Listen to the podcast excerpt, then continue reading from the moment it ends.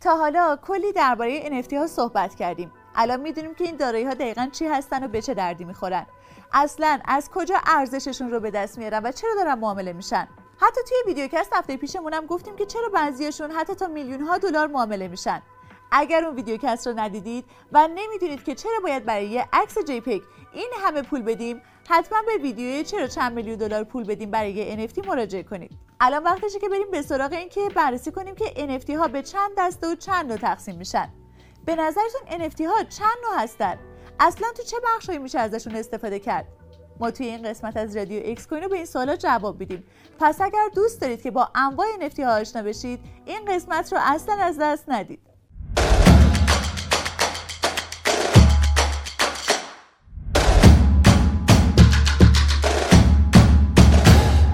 اکس کوینایی ها سلام روزهای گرم خرداد ماهتون بخیر. من سایل اختری هستم و با یه قسمت دیگه از رادیو اکس کوینو با محوریت متاورس و NFT همراه شما.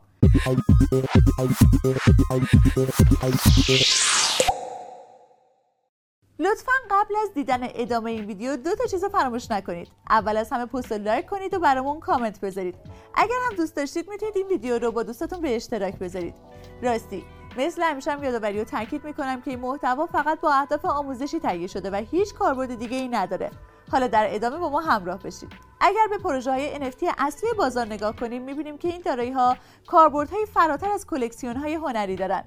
به طور کلی الان میشه NFT های موجود در بازار رو به ده بخش هنر تصویر پروفایل یا اثبات عکس زمین های مجازی بازی عضویت و دسترسی به جوامع موسیقی برند دامین و دیفای تقسیم کرد. خب حالا بیایید به هر بخشی نگاه کوتاه بندازیم. بخش هنر و موسیقی. اشکال هنر همیشه در حال تغییر بوده و الان هم نوبت NFT ها شده. چیزی که می‌تونه از خیلی از خطرات مثل سرقت هنری اثبات مالکیت و خرید فروش ناامن جلوگیری کنه. به واسطه این فناوری هنرمندا می‌تونن آثار خودشون رو تو پلتفرم های مخصوص NFT لیست کنن و به راحتی اونها رو به فروش برسونن و خیلی راحت هم می‌تونن کسب درآمد کنن.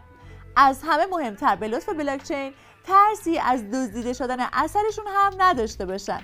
PFP یا تصویر پروفایل؟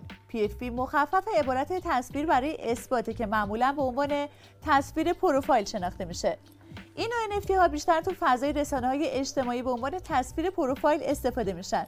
استفاده از این نوع NFT ها در پلتفرم هایی که از NFT در پروفایل ها پشتیبانی می‌کنن باعث میشه که تا کسی نتونه شخصیت فرد رو جل کنه تا هویت فرد یکتا باقی بمونه.